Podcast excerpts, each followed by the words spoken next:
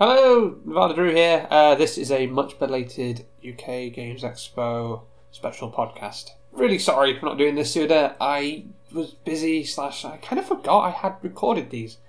Oops, sorry. Anyway, enjoy. I've put timestamps in so that you can quickly find all the board games and people I spoke to. Thank you, bye! And we're good. Okay, so this is Summoner's Isle. Yep. It's an area control game where you summon a variety of creatures onto a small interconnected isle. Yep. And what you're going to use those creatures for is to battle other people's creatures, take domain of certain territories, yep, and ultimately gain yourself more energy. Cool. Energy is key to the game because that's how you summon more creatures on the next round. Cool. So your energy levels are going to be going up and down, all the way through the game. Yeah. And just summoning more things in, you spend all your energy, you build more energy back up by using your creatures, and again and again and again. Yeah. It's got a couple of catch-up mechanisms, which are quite neat. Yeah. The first being, the further around your energy track you are, so the closer you are to winning, yeah, the harder it is to hold on to that energy. Yeah. So it kind of seeps away from you. Whereas the lower end of the energy track, if you're quite far behind in the game, yeah, you get instant rewards just for being where you are on the track. The other catch-up mechanism is that whoever's last at the end of a round becomes first at the start of the next round. Right. So you've got first pick of where to summon your creatures to on that round. Right. So you've got advantage. So basically you're kind of constantly hopping over each other for pole position throughout the game, and it's about biding your time, so when it comes to near the end of the game, you either go for a run to try and hit your full 36 points, or you just try and get as much energy as you can before the round 7 or round 9, depending on what type of game you're playing. Cool. So two different boards come in with the game. Yeah. There's a 2-player version, which is much more open, and then there's a 3 to 4 player version, which is a bit more intense, and you just flip the board over for different versions you want to play. Cool. But 3 different types of creatures, all used very differently in the game. Yep. You've got your sprites, which are your weakest, but you've got the most of those. Yep. And they're really how you gain energy, because they tap into the island's natural energy resource and give it to you. Cool. You've got your trolls, which are your big attacking force, yep, and then you've got your worms, which are kind of your brutes. They just stop everything going through. Right. That's kind of it in a nutshell. Okay, cool. Sounds good. I'm intrigued. So, what would you like a given turn? Like, what would I do from like? So a round is in 3 phases. Yeah. So the first phase would be summoning. Yeah. So you take it in turns to either summon worms, trolls, then sprites. Yeah. So if it's just a 2-player game, it'll go between you. So does player A want to summon a worm? Yes or no? Then it goes to player B. Yeah. Then player A, do you want to summon trolls? Yes or no? Yeah. Back and forth. So you're never waiting too long to do something. No. Cool. That uses up your energy. Yeah. So you spend all your energy to fill up the board with trolls, yeah, creatures, sprites, worms. Second phase is your action phase. So sprites only have 1 action, so they can either move into another place across designated paths, yep, or they can do 1 attack. Right. Trolls have 3 actions, yep, so 3 potential moves, 3 potential attacks. Your worms only have 2 actions, yep, but also have a special ability. You can spend power to swap places with other creatures that are on the same path as you. So you could actually not use any of your actions, go all the way across the board, and then start using your attacks. Brilliant. So people don't really know what's coming with your big guy. Yeah. Cool. Attacking is very simple. You just roll a 6-sided dice and add the bonus. Yeah. And it's a very intense game in that respect, because most of the time 5s or 6s is what you need. Yeah. And so you could use all 3 actions up just to get rid of a little sprite. And it gets a bit, yes, come on. 1 up for the sprite. Sprites are pretty useless when it comes to attacking, but they're good if they defend en masse. Yeah. So the more you have in one territory, the better their defense is. Oh, right, so you can have more than 1 stack on top of each other on a space? No, in that, like, his territory. Yeah, oh, yeah. Okay, yeah. Okay. So if, say, this area here has got 3 summoning places. Yeah. If you had 4 sprites in there, his defense is a roll of d6, add 1, 2, 3. Oh, I see. So each additional spike gives you a +1 to your defense. Yeah. Whereas your trolls and worms, they've got a fixed defense of 7 and 8. Got you. So you just roll the dice and try and beat those. Brilliant. Cool. It's kind of set loosely around the Icelandic mythos. Oh, okay. When I was doing my research for islands to use within the game, yeah, I come across an island called Thule, mentioned quite a lot. Right. And some people thought it was Atlantis, some people thought it was Iceland, some people thought it was elsewhere in the world. No one really knows where it was. Yeah. So I did a bit of digging and I found this really lovely Dutch cartography of Iceland from the 13th century. Oh, wow. And it's totally wrong. Oh. Iceland doesn't look like this. No. But I loved it so much that I used that as the base of what inspired the rest of this. Brilliant. Cool. What are the little circle bits for? That's just to see where you are. Oh, I see. Just track the... Yeah, and the bit that pops out is your energy tracker. Energy tracker. Yeah. Super. So the winner is the person with the most energy? Either when you get to round 7 on a standard game, the person with the most energy wins. Yeah. But you don't get the title Summoner. Right. You only if you get to 36 energy, that ends the game immediately. Right. And then you are a full-fledged summoner, and you go to the mainland and save everyone's lives. Ah, cool. There's a bit of a backstory to that. Cool. That's decent. It's nice. It seems elegantly simple as well. Thank you very much. Awesome. Cool. I don't have any specific questions for you. So. Oh, that's cool. Brilliant. Thank you. Wow. Right, okay, so, hello again. Right, so I'm here with, what's your name, sorry? James. James, here from James from... Loot Creations. Brilliant. So, and you're going to show me... Mr. Cabothead's Garden. Brilliant, which is a solo game, isn't it? Yes, actually, it was a highly acclaimed Todd Sanders PNP solo game. Yeah. Okay, you could find all the files on BGG, and it was very well received. So we decided to publish it, and we actually included rules for two-player game as well, as two mini expansions. Cool. In the box. Brilliant. It was on Kickstarter. The campaign ended 3 days ago. Right. It was funded and will be released around Spiel. Cool. Okay. So Mr. Cabothead's passion life is gardening. Yep. And every year he takes part in the annual Blue Ribbon Garden Club contest. Yep. And he tries to have the perfect garden to show in order to win the coveted Blue Ribbon Award. In the game, as Mr. Cabothead, you try to make a beautiful garden. Okay, to have it evaluated and rewarded at the end. What you do in your turn, you have a deck of vegetable cards. Yep. Okay, you reveal 3. Like that, and you choose one of those 2 plants in your garden. Okay. Your garden will be a rectangle of 3 rows by 6 columns. Yeah. Okay. So you plant your vegetables one by one every turn, and at the end it will be evaluated. So you see the blue number here is the points of this particular vegetable, but in order to score points, a vegetable needs to be adjacent to another one of the same type. Okay, either orthogonally, so like that or like that. So this will score 4 points, but this will score nothing because it doesn't have any other of the same type adjacent. Okay. Okay. Now, there are some restrictions when choosing the vegetables. Whenever you want to pick the rightmost card, see the bees in the beehive here? Yeah. And you have already some in front of you in your supply. So whenever you want to pick the rightmost card, you need to move one from the hive to your supply. Okay. And whenever you want to pick the leftmost one, you need to move to return one bee back to the hive. Okay. So this is not like money you need to have a lot in order to buy.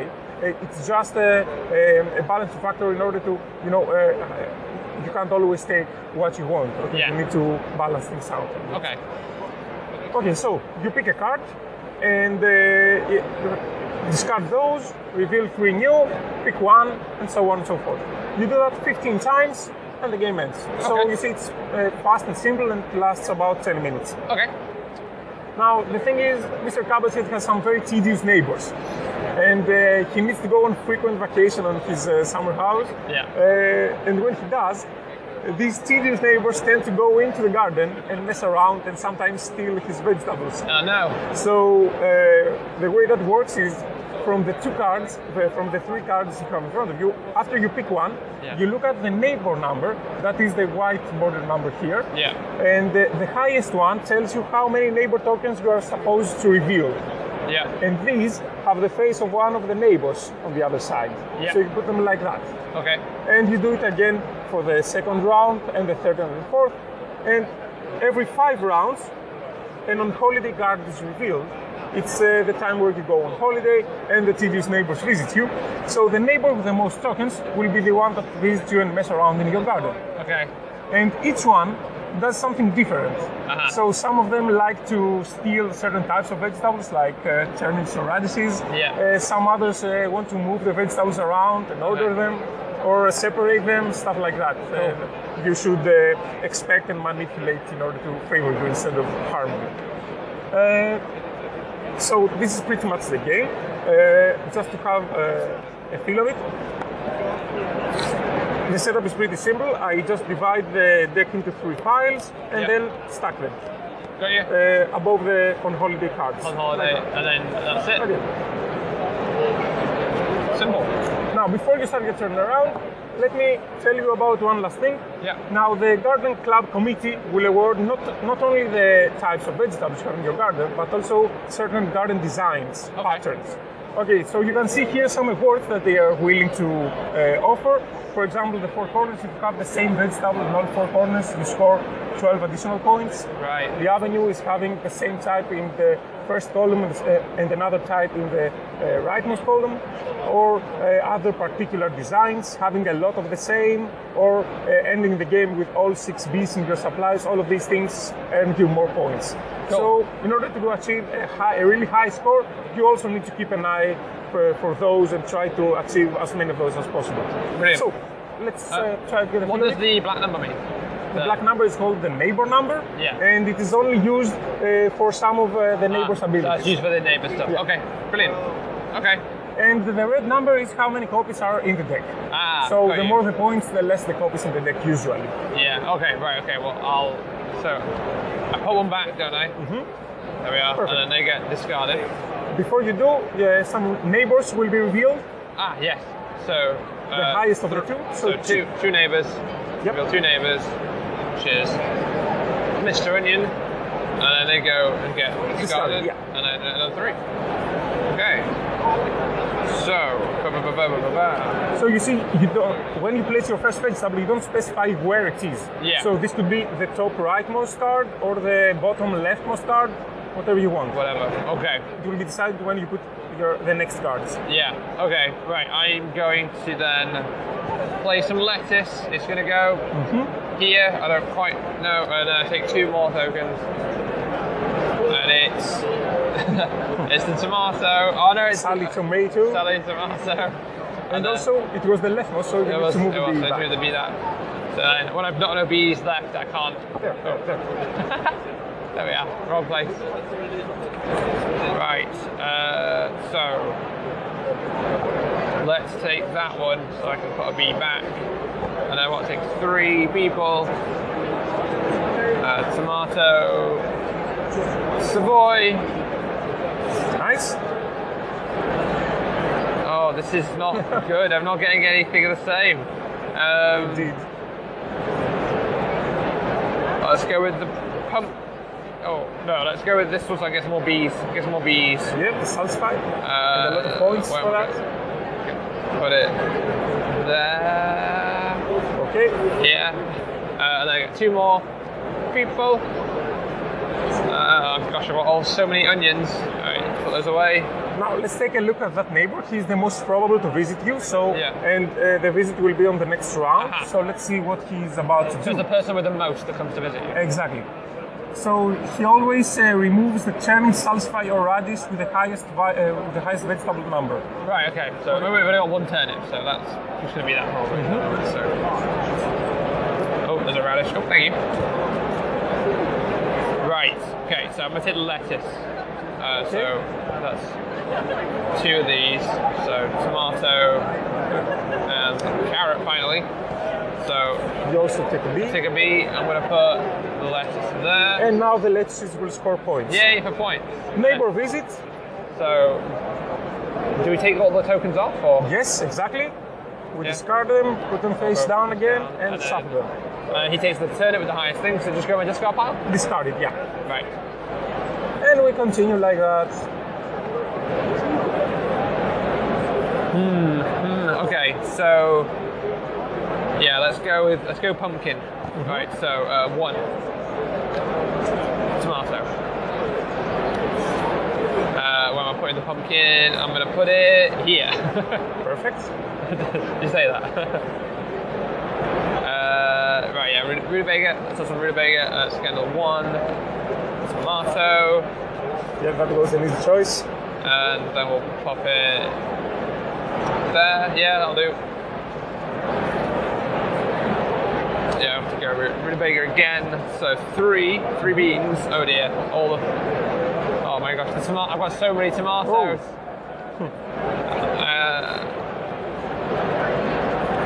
She'll go.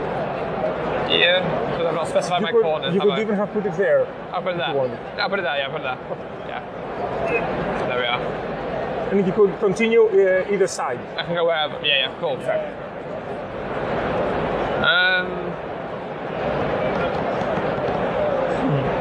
I think I will take the carrot, take back that, and then reveal two. So, there we go. Carrot. I'll put the carrot here. We can be pretty sure that Sally is the one to visit you next round, so let's see what she does. She always removes the vegetable with the lowest vegetable number. Oh, well, that was my lettuce. No! It's the lettuce, Maybe you can manipulate her, see if there's one lower, but there is no. But I can take a pumpkin. Yeah, that's a good one. It's not all bad. First, two of these, two of those. There we are. Pumpkin there. Again, we discard the holiday card. Yeah. Oh, did you? Yep. Pumpkin. Not pumpkin. Not pumpkin. Get rid of my lettuce.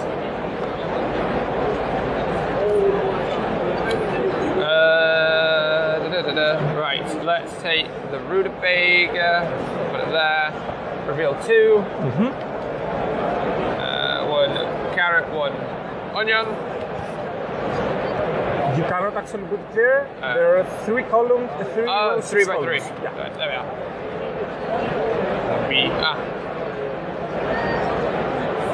I've got to take the rutabaga. Salsify is a good one in order to score points, otherwise this would give you 0 points. Well, where can I put it? Oh, can you go three? But you can put it there. Oh, how big are the columns? 3 by what, sorry? 3 by 6. Oh, 3 by 6, okay, yeah, you're right, yeah, I'll do that then. Yeah, take that, so that's, take the beef from this side, is it? So, reveal two. Savoy, tomato.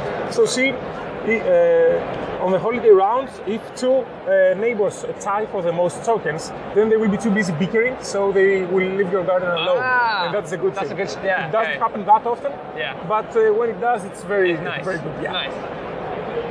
Right, so I will. I'll set a pumpkin. Yeah, sure. Set a pumpkin. Reveal three. I like the tomato lady.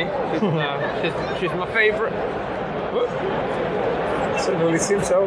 Pumpkin. Ah, beautiful.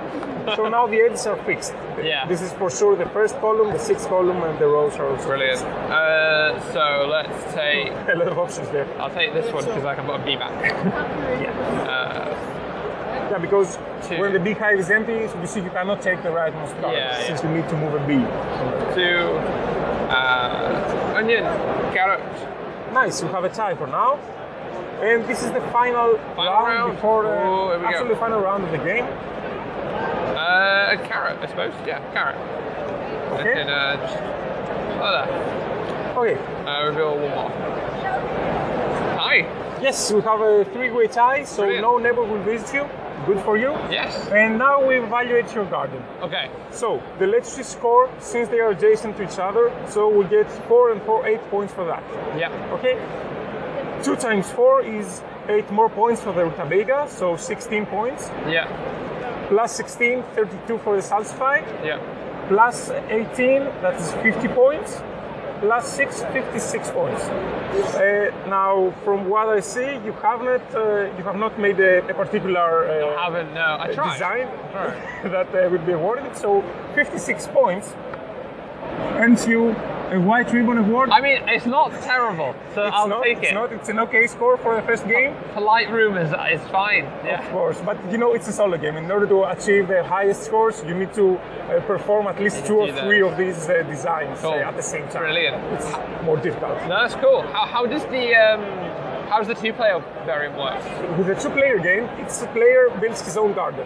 Right. So you don't care you don't go for the same high scores because the players interfere a lot with each other's play and they tend to hurt each other a lot. So they don't get that good scores as in the solo game.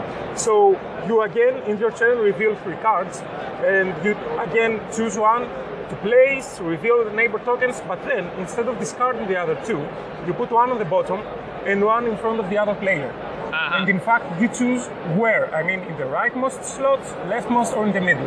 And then reveal to new. I like that. So the other player does the same. Yeah. Pick one on the bottom, and gives me back one. Brilliant. And it works like that, back and forth. Again, 15 turns. Yeah. So it takes 15, 20 minutes tops even for it to play again. Brilliant. I like it. It's really simple. Like, yeah, I like the two-player variant as well. It's decent. Thank you. Thanks for showing me. Thank you. Yeah. Oh, when's it coming out again? Sorry. Around Essen Spiel. Right before, right after, not exactly sure, but around Brilliant. There. Brilliant. Thank you very much. Thank you. Oh. Right, so I have found another interesting game for miniature stuff. I'm here with Curtis Fell. Curtis Fell, who's going to show me... I'm going to show you Minigangs. My company's called Ramshackle Games. Brilliant. Right. Minigangs is like an intro game for beginners. People who don't know anything about playing games on a tabletop with miniatures. Yep. It's all free to download on the website. Yep. The core rules, but then it expands into a much more like I don't know, beer and pretzels game. You know, the kind of game that you can chuck in a bag, take down the pub, take down your local club. Yep. Get people interested in what you're doing without too much investment. You need four models. That's it. That's it. Wow. Cool. Should we keep going? Yeah, definitely. So tell me how the rules work. What's the rest of it? The game works by, it's trying to introduce how to do movement, how to do shooting, how to handle, how the dice rolls work. Yeah. I played it yesterday with this lady who she played video games and she really wanted to learn about playing these kind of games, and I just showed her, and really quickly, she got the idea. And I do this quite a lot with people, people who've got no idea. I play it with my 6-year-old son. I play it. Even my wife gets involved in it, and she hates these kind of games. But then, it goes on to you add a pack of cards in with it, and it really becomes this kind of more, in-depth strategic game that doesn't take long to play. It takes about half an hour, less than an hour usually to play a game with four players. So you can really... Oh, it goes all up to four players then? So as many as you want. It's 1v1, it goes up and up. Yeah, as many as you want. Wow. Cool. It's a really inclusive game. Yeah. Check it out. Minigangs. So talk me through a turn. So I'm going to move and then I'm going to shoot or... Yeah, you have four men in your gang. Yeah. You have a guy who's good at shooting. Yeah. A guy who's good at fighting. Yeah. A leader who's somewhere in between, it's a good all-rounder. Yeah. And then a healer. Yeah. And everybody can make a single action in a turn. So I do my whole gang. Yeah. And each one makes an action, and those actions are shoot, walk, fight, heal. And not everybody can do every action, only the healer's able to do a heal action. Yeah, makes sense. You move 10 centimetres, so you move around the board. Yeah. You can shoot 30 centimetres. Yeah. So you're trying to get in range. Combat is obviously only if you're kind of really close to them. Yeah. And then when somebody gets injured, you lie them down on the floor. Yeah. And then you try and get your healer in to heal them. Yeah. And that's the basic game. Really simple. Yeah. If you want more of a kind of an experience from it, then moving on to the next level, you add in a whole bunch of cards, which are things like, I don't know, armor, equipment, grenades. Yeah. And it does, in the rule book, it does add in a few more, rules for handling things like grenades. And it just really adds this extra level of, gang design, simple gang design, and, complexity of strategy. So there's different guns in it, so you'll make your gun more powerful, or you'll make it with a longer range, which obviously really affects how everybody interacts when you play it. Yeah. Cool. So in combat, what am I rolling? The D6? To keep it as simple as possible, we've taken the stats down to everybody just has one stat on their profile. Okay. So really easy to remember, really easy to kind of reference. Yeah. On the combat space stud, combat, you've got to try and roll below your number, and shooting, you've got to try and roll over your number. Okay. And so it's as simple as that, on a D6. You know, really quick. So, two dice every... single dice. Single dice. And as the you can as the game develops, as you go on to like the more the sort of more complex versions, the deeper versions, you can do stuff like buy a shield, which reduces your opponent's chance of hitting you. Yeah. So there is ways that you can build in defense rather than making it into I get a defense roll after you've made an attack roll. It's all just rolled into, it's all just combined into one roll. To make it really as quick as possible and as simple as possible. Yeah. Okay. Cool. And that's Minigangs.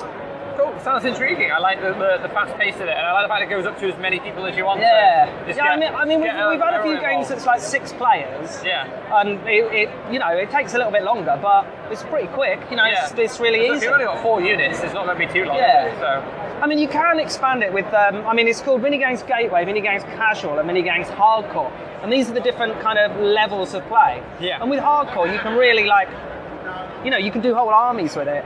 Yeah. So you don't have to, if you don't want to play with just 4 guys, there is the rules to support it.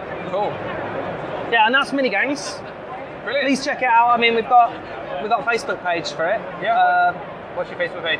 Oh, well, it's Minigangs. It's Minigangs. Yeah. There we go. And then we've got Ramshackle Games Facebook page. Yeah. We've got the website. It's www.ramshacklegames.co.uk.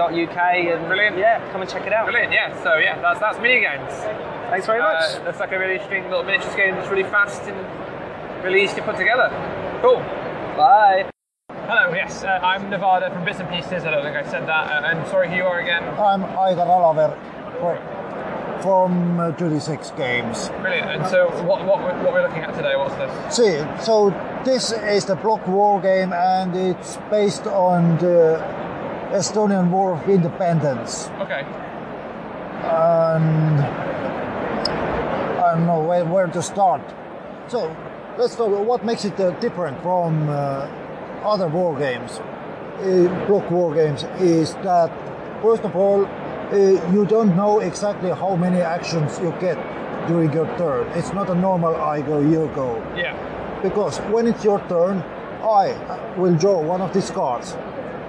So, and the number here in red shows a number between 2 and 4. And this is the amount of actions you get. I will not show it to you. Okay. But just at some point of time, I will say, okay, you're over. Second, we have this initiative track. Each time you do an action, it moves towards me. And when I say your turn is over, we'll check whose side is on it. Yeah. In that case, it's on my side. But if it ends up here, it's your turn again. I draw another card. Uh-huh. So it may happen that, for example, I have... I shuffled them. Let's say I have 4. 1, 2, 3, 4. Yeah. And you will get 2. So it's your turn again, you have gathered some initiative. Yep. And now, during the turn, what you can do is, you can choose basically from 2 actions only. One is movement. And movement is quite simple, you just activate one or any units in one region, one area, and move to one adjacent.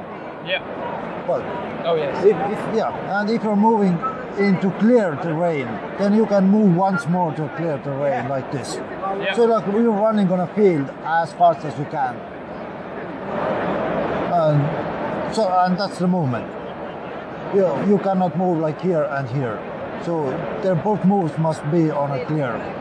Oh. And the second action, well, it's a war game, is shooting other units. Let's take... Now, when you shoot other units, then first you check if you have line of sight, if you can see each other. And to do this, you check if you can draw at least one line from one of the central points, this to this. You can. But this means you can also see from this to here, because you can draw a line from here. Yeah. And then you reveal that lead attacking unit. And This strength shows how many dice I will get when attacking, so it's 4. And then I will decide if I want to make a fire group. So why it's good, I will explain a bit later. And then I will choose who I will shoot. Okay, I'll choose that one. Now I will check the range. Normally I have 4 dice. No, if I shoot close range, adjacent, I get 1 extra dice. Yeah. 2, range 2, no modifiers, range 3, minus 1, minus 2, and so on. Yeah. And now what I do is I roll this dice. Let's say I roll that one, that result.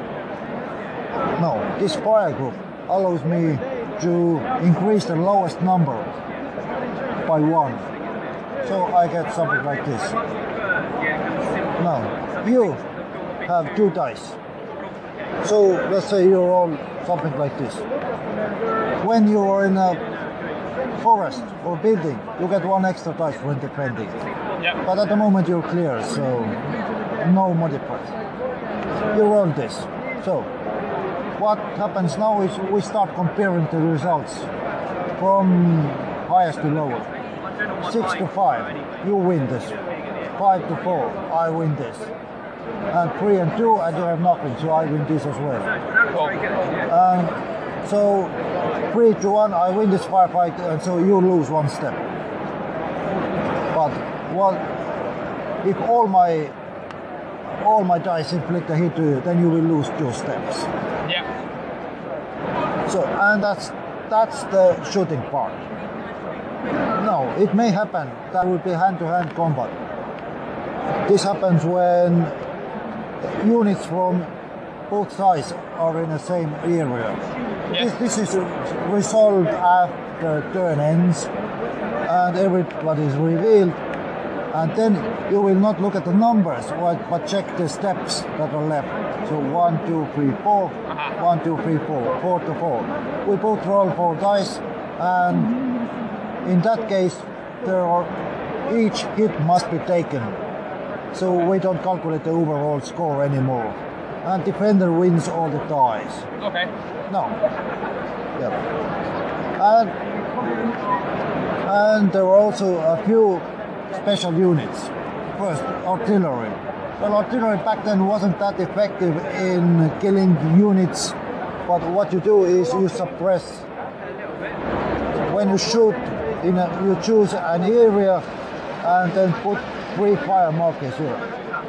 As long as there is at least 1 marker, all units here, when attacking or defending, get -1 dice. Okay. And also you roll 2 dice. If you get 10 or higher, each of these lose 1 step as well additionally. Okay. And what you have more is the blank units. It's kind of, you like see something or you don't. You don't know what is moving here. Yeah. So to understand it, you have to shoot it, reveal your position, but this goes away. So you have a bit more knowledge about my positions. Okay. And there are some special units like the one with M. M is machine gun. So whenever he is attacking or defending, he may modify his dice roll by 1. Okay. A is when attacking. And also we have, not in this scenario, a D, it's when defending.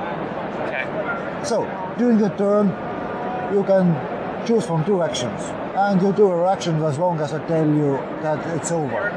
But during the turn also I can do reaction fire. When you move somewhere, I can interrupt the game, tell you, I do the reaction fire, I give up 1 initiative for that, and do the ordinary attacking, like I described before. And during the setup here, before you set up, you draw a card, and the number below, the green one, shows you what's your goal, what's your objective that you're trying to get. Ah, okay. So I don't know what you're going after. Yeah. I must defend all of these, but you're only after 1, so it's a bit asymmetrical that way. Okay. The blue ones are for different scenarios, so yeah. These are not used in that way. Okay. And that's basically the game. Cool. So you say it's based on the Civil War and the Revolution? The Estonian War of Independence, it was part of the Russian Civil War. Right. And we gained independence thanks to that. Right. Okay. So what side is which? What's the, is it red the Russians there? Sorry? What side is which? Is blue's Romania and then?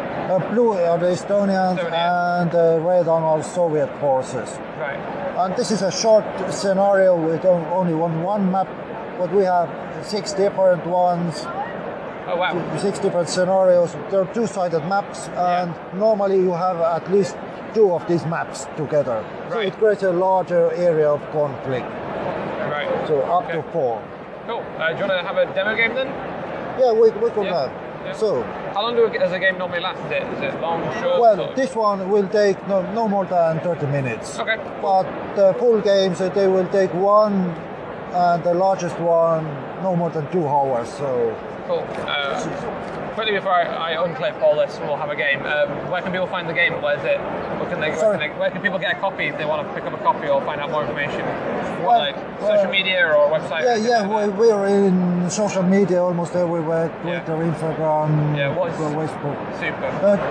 2D6 games. Yeah, okay, cool. Yeah.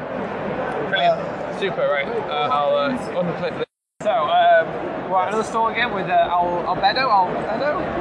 I think it's Albedo, but I'm not entirely sure. The pronunciation, right. I would use the German pronunciation and that would be Albedo. Albedo, okay, and I'm here with, I didn't catch your name. My name is Kai Herberts. Brilliant, and what's the game company again? It's Herberts' Entertainment UG. Brilliant. Started in 2016. Super, so tell me about Albedo.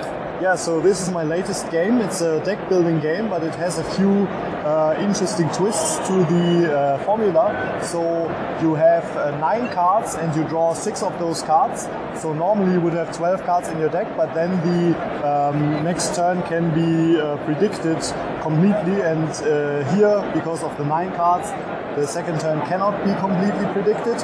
And you also have a chance to pick up some of the high-end units that you gathered in the first round in your second round already. Brilliant. That is one point. The other point is that everybody decides at the same time whether they want to go to planet 1, whether they want to go to planet 2, or maybe even to both planets.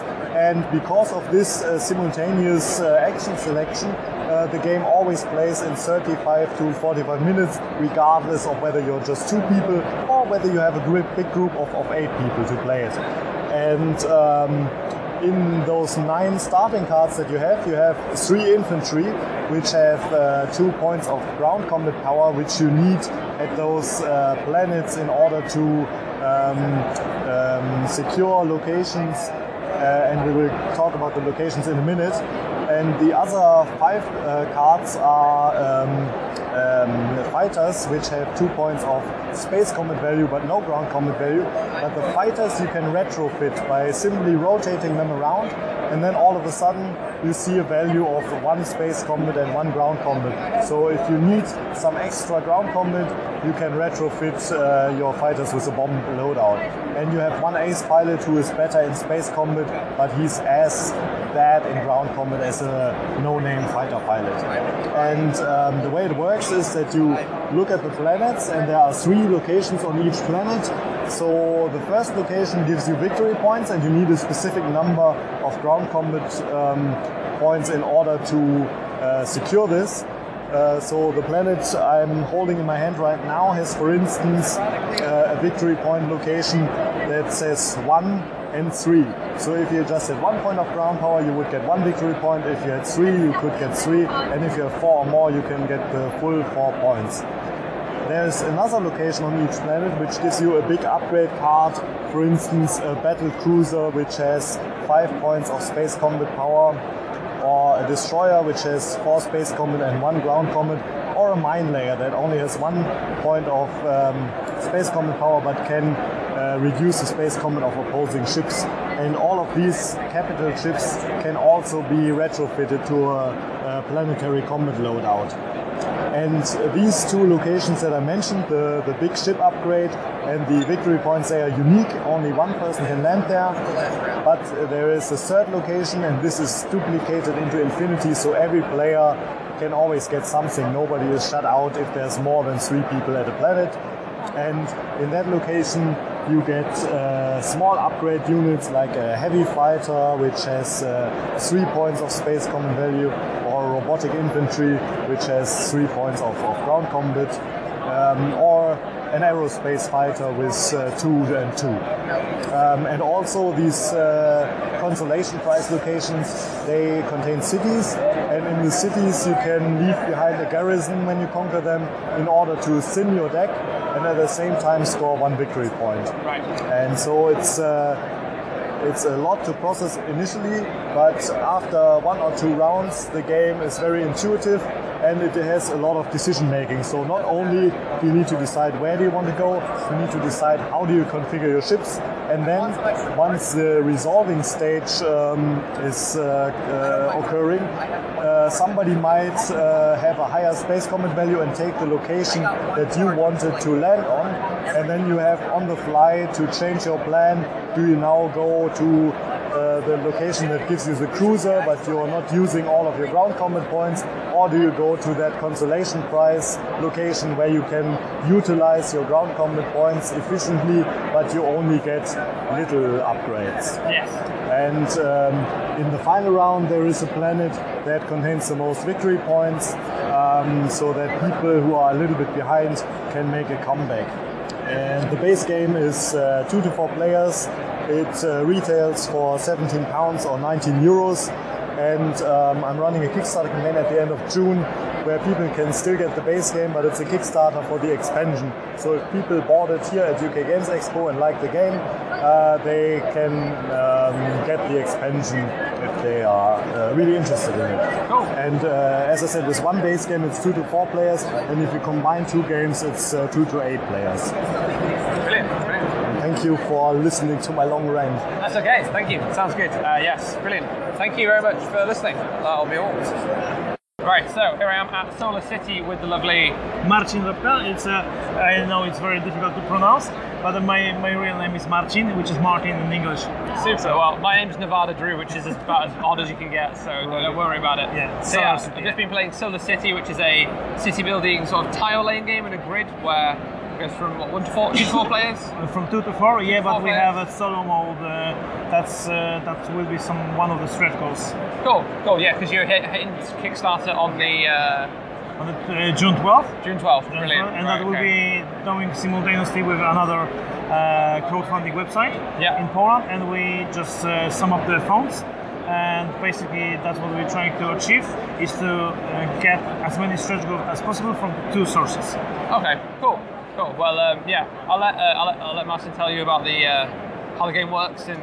Yeah, the Solar City is the game that we've been working with my fiancé for basically 1.5 years. Yeah. And first, that was just idea about building something from the tiles. Yeah. That was a medieval village at the beginning. Then we changed the theme into the cloud catchers, and you had a big ships that are just running on the sky. But basically, we found the theme that suits the most, which is the Solarpunk universe. Solarpunk is the kind of idea that's in opposite to cyberpunk. Yeah. And that's why we are trying to, in this city building game, we are trying to save the environment and find the solution how to save basically the future. Yeah. Because we are fighting against smog and very bad air pollution. Yeah. We are from Krakow, and Krakow is the second most polluted city in Europe, so it's very close to us. Right, yeah. Cool, so mechanically the game works on, you've got a player board that has some little inserts inside of it, and on your turn you're going to buy a tile, place it into your grid wherever you want, and then you always place in an activation token. And then you activate whatever that line is. Am I on the right line? Yeah, you're right. That's how we call this mechanism build and lock. Yeah. Because anytime when you build something on your board on the grid 4x4, yeah, you're able to activate the district in the city. When you activate the district, you get income from all of your skyscrapers in this district. Brilliant. What's more, you block your opponents the same district, so they cannot use in this current round. Yeah. They cannot use the ability from the skyscrapers. That brings something for it's quite unique for this game, because you have to watch not only on your city how it grows, but also how good your opponents are, and you're trying to stop them from getting more points than. Yeah. So that's the small thing. What you can do. That's the thing. So there's like the common sort of cards, and then there's the what are the blue ones called? Yeah, these are public structures. Yeah, they help run the system in the city.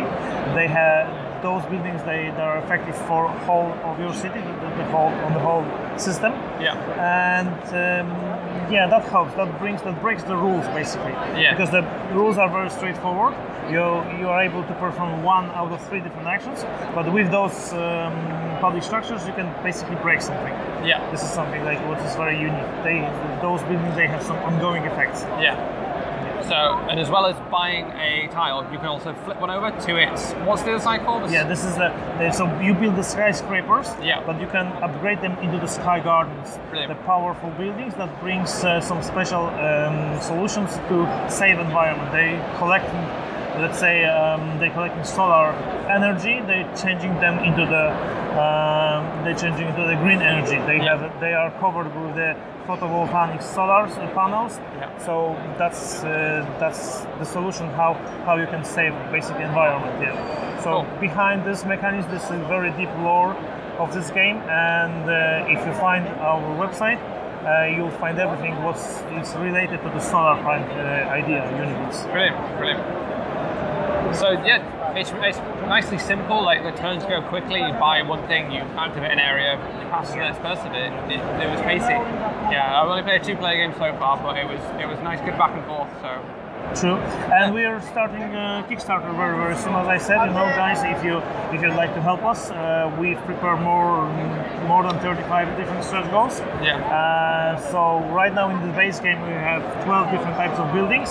Yeah. But you can unlock the whole game that you will be able to get 30 different buildings, 30 different types of buildings, 27 different types of public structures. Right. And I just counted recently, if you have a pile of 30 different type of buildings and you draw only 6 type of buildings, that gives you nearly 600,000 permutations for a setup. What?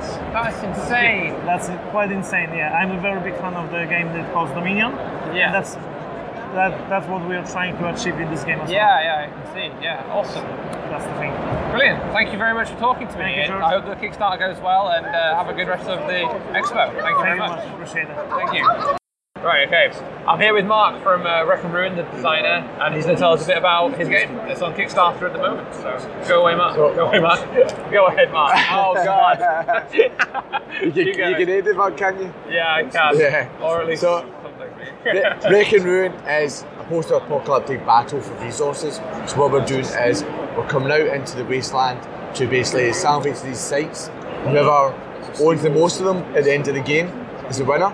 Cool. So what happens is you get 4 activations per turn to use on our vehicles.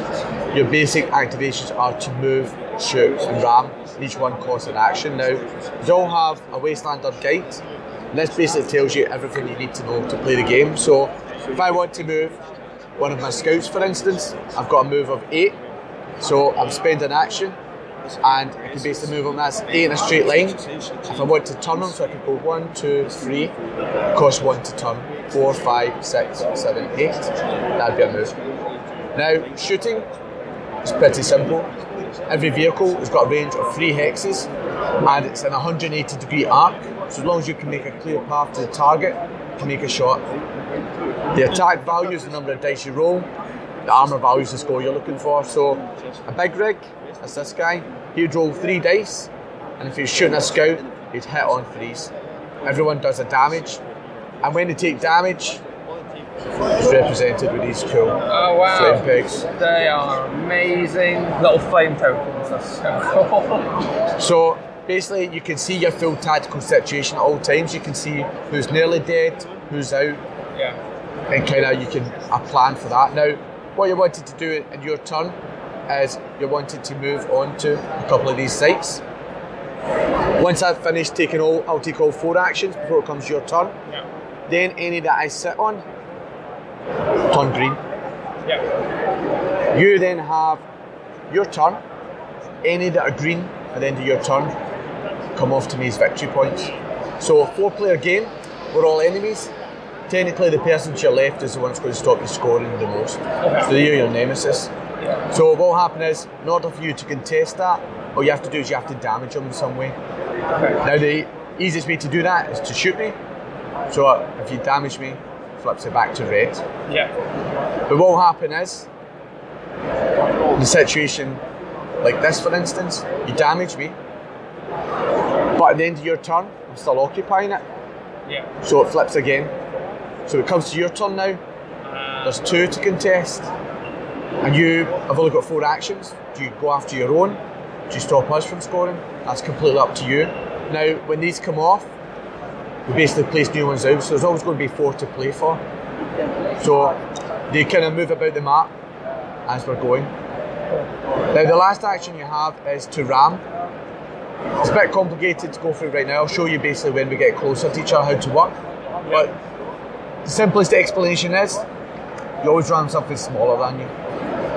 And when you ram it, you also get to push it and move in. So it's a good way of getting things off and getting you onto it as well. Cool. Now, each vehicle has a special skill, but they all have access to full throttle. And what that is you want to make a move, you've not got enough movement to do it. So this is my buggy. You would normally move 6, but I can see if I wanted to get him there, I can't do it. It has to be the first action that I do with the vehicle, and I have to see that I'm doing it. So what I'll say is, I'm going to try and full throttle my buggy. What I do is I roll a die, and I take off the vehicle's size.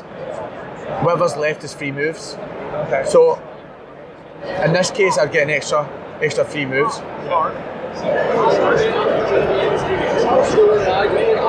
On their turn, they'll take it.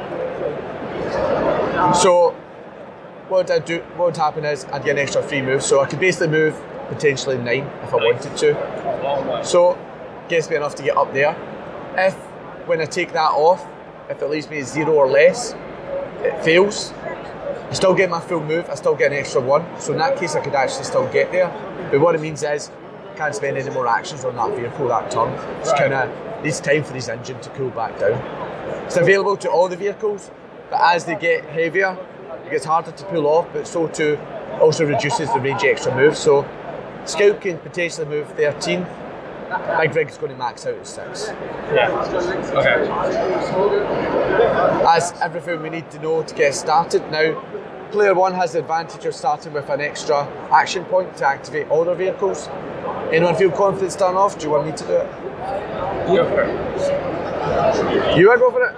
No. Right. All right. So, what I do is I just spend these like money, so I'll flip them over as I'm using them. Now, you can set these up any way you want within that setup area. These areas block movement and line of sight, and so too do all vehicles, so that includes your friendlies as well. A quick note on turning. The big vehicles, when they're turning, you can only turn 1 hex, and then they have to move, so you're not allowed to go 1, 2, 3. Yeah. But the scouts can turn any direction for 1. You can turn as many times as your movement allows. Cool. So what I'll do is, I am going to move my buggy, so I'm going to go 1, 2, 3, 4, 5, 6. I am going to attempt to full throttle this scout, so whatever I roll I'm going to take 1 off, so pretty good chance it's going to get extra moves. So I get 4, WZ, so I've got a range of 12. So I'll go 1, 2, 3, 4, 5, 6, 7, 8, 9. Your armour's always 1 weaker in the back. It's easier to hit somebody in the back, so where you can, keep it covered up, point it away from the enemy. Brilliant. So that's two moves. I'll then move up my wrecker, so 1, 2, 3, 4. How aggressive a player are you? I don't trust you. I'm going to go that way. And then I'll move up my big rigs, she's going to go 1, 2, 3, 4. Now big rigs, when you're turning them, they rotate from the rear because they take up the two hexes, so you just need to take that into account. But what makes up for their lack of movement is they can shoot 360 degrees, and it's from either hex. Right. Last action then, I'm going to move up my height, I'm going to full throttle them. So I take the one off, gives me an extra two. Go 1, 2, 3, 4, 5, 6, 7, 8, 9. And I'll use the last one, just in case. So what happens is, that's the end of my turn. Any sites that are occupied, flip. So I deliberately went for this one to show you basically, although I'm right in front of him, chances are he's never going to get a chance to contest it, because it's you I need to worry about. So I do one thing, I move or shoot or round. So you can basically do two actions with any one vehicle, but they have to be different actions. Okay. So any combination in any order. Yeah. Move, shoot, ram. You just can't move. Right. So when you ram something, does that also include moving, or do you have to be stood next to them first? So you need to be adjacent. So like this guy, basically one of these three hexes has then, your target. Okay. Now, the record does have a special skill called Steamroll. What that does is it means that you can basically move up to three hexes in a straight line to perform a ram. So in this case, you could actually move and ram for one action. Nothing's in a straight line, is it? No, we can still move, but then I'm still... Oh, move and then turn. You move in a straight line, so you're not going to change direction, but you can still ram me because I'm... Oh, I see. So I can move there. Okay, so I can move there and then ram you, and you move that way on. So I'll move this way. You can also move that way too. I'm going to do that first. That's a good It'd be rude not to. Yeah, so I'll move there. I invited it, I'm not going to lie. Yeah, then I'll ram you off there. Yeah, so the way ramming works is you roll the number of dice equal to your armour. Right. And then it's resolved like an attack. So you're looking for 3. Dice. So I'm rolling 5 dice. Gosh. Yeah. So this is not going to end well. Oh. You were nearly there. Controversial. I was. So you got one hit. Yeah. Your size counts as automatic successes. So basically you've got 3 plus 1. So you're on a 4. Yep. Now, with a ram, I do get a chance to try and mitigate some of this damage. I'm getting the opposite from you, so I've got 3 armour, I need 5s. Okay. And I only get 1 success. Right. So I basically need to roll a lot better than you. Oh. You did roll a lot better than me. So 3, now a 6 is always an exploding die, so it counts as a success, you get to roll again. So I've got 3 successes, plus my 1. Yeah. So I'm on a score of 4. Yeah. You have your 1 plus your 3. You're on a 4. Yeah. So technically we're tied, but in case of a tie, the attacker always wins. Oh, right, attackers win ties. Yeah. So I take 1 damage now. Because it's a tie, you don't push me, but it is enough to contest that. Aha. Brilliant. That is the first bike that survived all weekend. That was a shocking roll. But anyway, that's one action. Yeah. Okay, so... basically what you could do is, if you wanted, you could shoot again with this guy because you've only activated him once. Yeah. You could shoot with somebody else. And then what happens is, see when I die, like when I get wrecked, what happens is I put in the black peg, which shows it's damaged, and it's out of the game. I then crash and burn, so I kind of go off as a flaming fireball.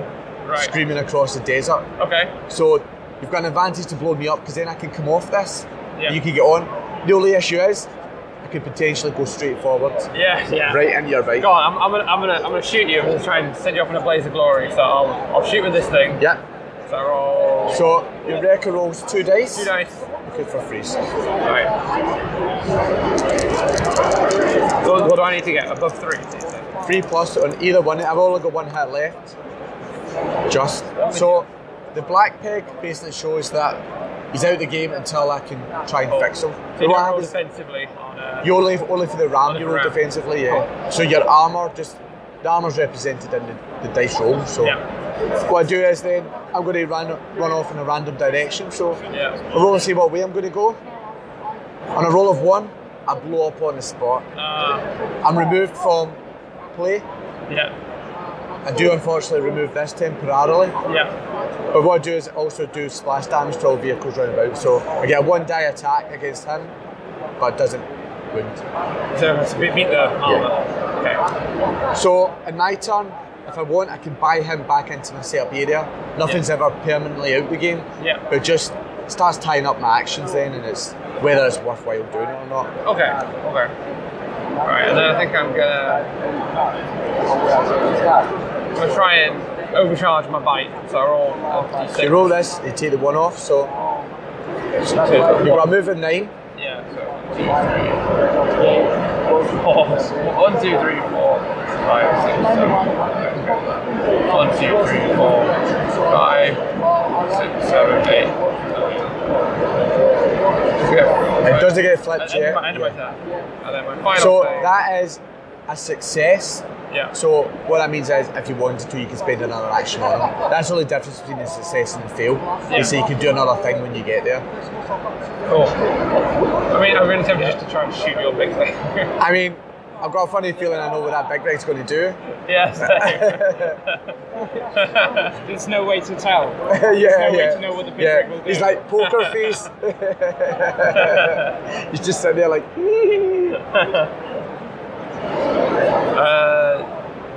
I'll shoot. Can I shoot the big thing from there? Yeah. So. It's got range of 3.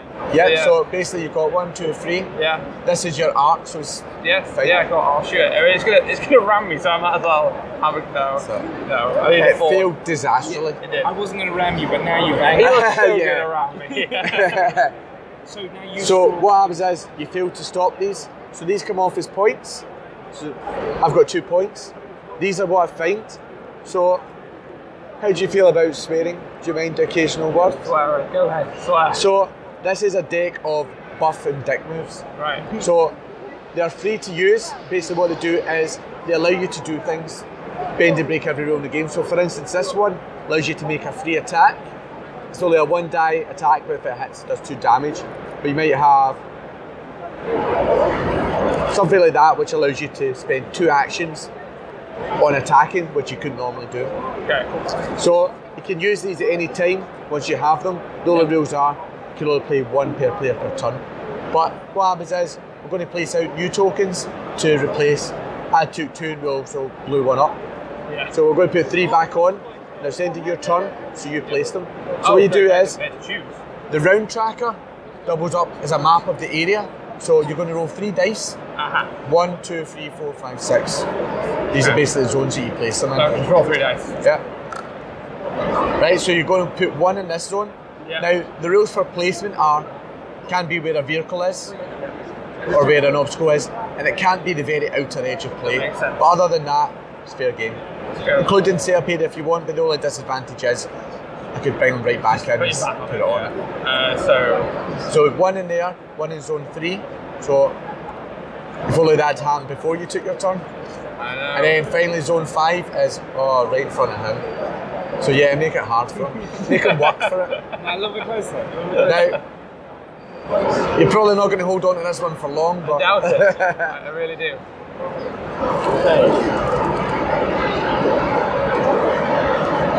So if I activate from it doesn't happen. Big Rig Racing. 1, 2. Now I have to spend another 1 to ram. Right? Yes. Okay, so I roll my armor, which is 4, and you're looking for. His armor score filling for freeze. So you've got 4 successes. And then my size, so I got 8 successes. Yeah. Sorry, so is it even worth me rolling the dice? So you're going to roll 3 dice. I roll 3 dice. Oh. And you're looking for 4, but basically you need about 1,000,006. Yeah. No, so what happens is you failed, you got 1 success, so you take 7 damage. That's a bit much. The booby guy can only take 2. So what happens is, this is going to flip. Now the first thing, when you're wrecked as part of a ram, you're always going to crash and burn away. So the shooting is based on what direction you're on, but ram, you always block away from them.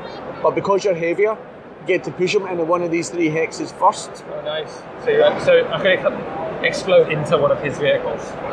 There. So I'll push him to... You can push him into any one of these three, and this is the way he's going to go.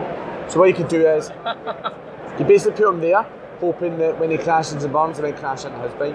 Yeah. But you also, allows you to follow up and move into the space he occupied. So when you said, doesn't he move into one of these three? How does he go to there? Oh yeah, sorry. Because he was on that point. No. Yeah. What you can do is put me there and then I'll just crash and burn into my own bit. Yeah, so you can move into any one of these three. Yeah, no, that one. Yeah, that one.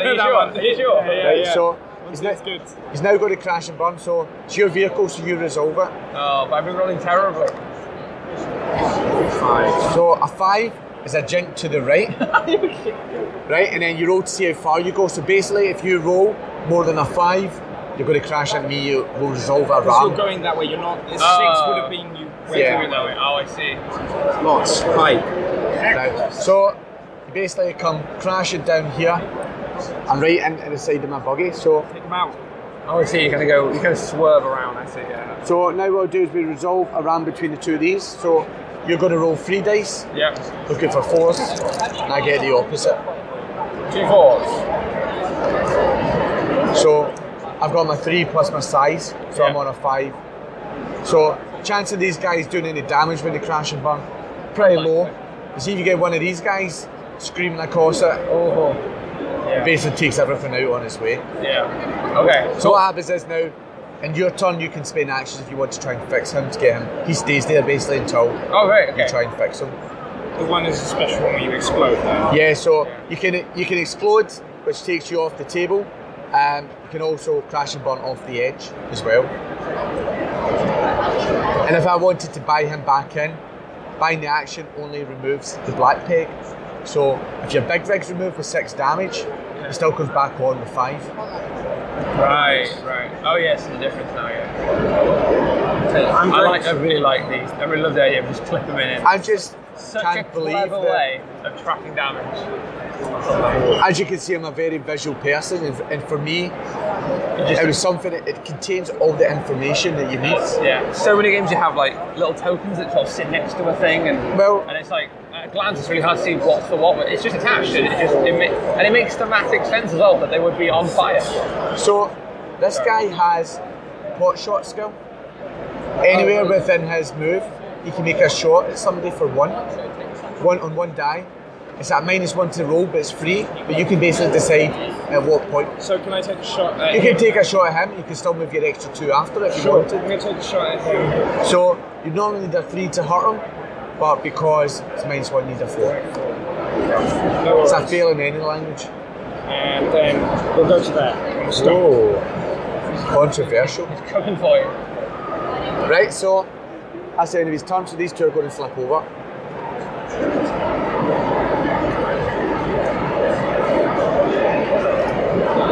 And then he says, "Come at me, bro." When do the new ones turn up? Only when someone scores? Only once they're scored, yeah. Or if they get exploded. Even when they get exploded, they just wait. They still wait until they... Yeah, so what would happen is, if somebody crashes and burns and finishes on one of these... Yeah.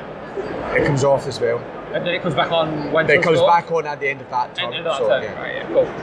Just to stop somebody not repairing something, to stop people from scoring. Yeah, that makes sense. Cool.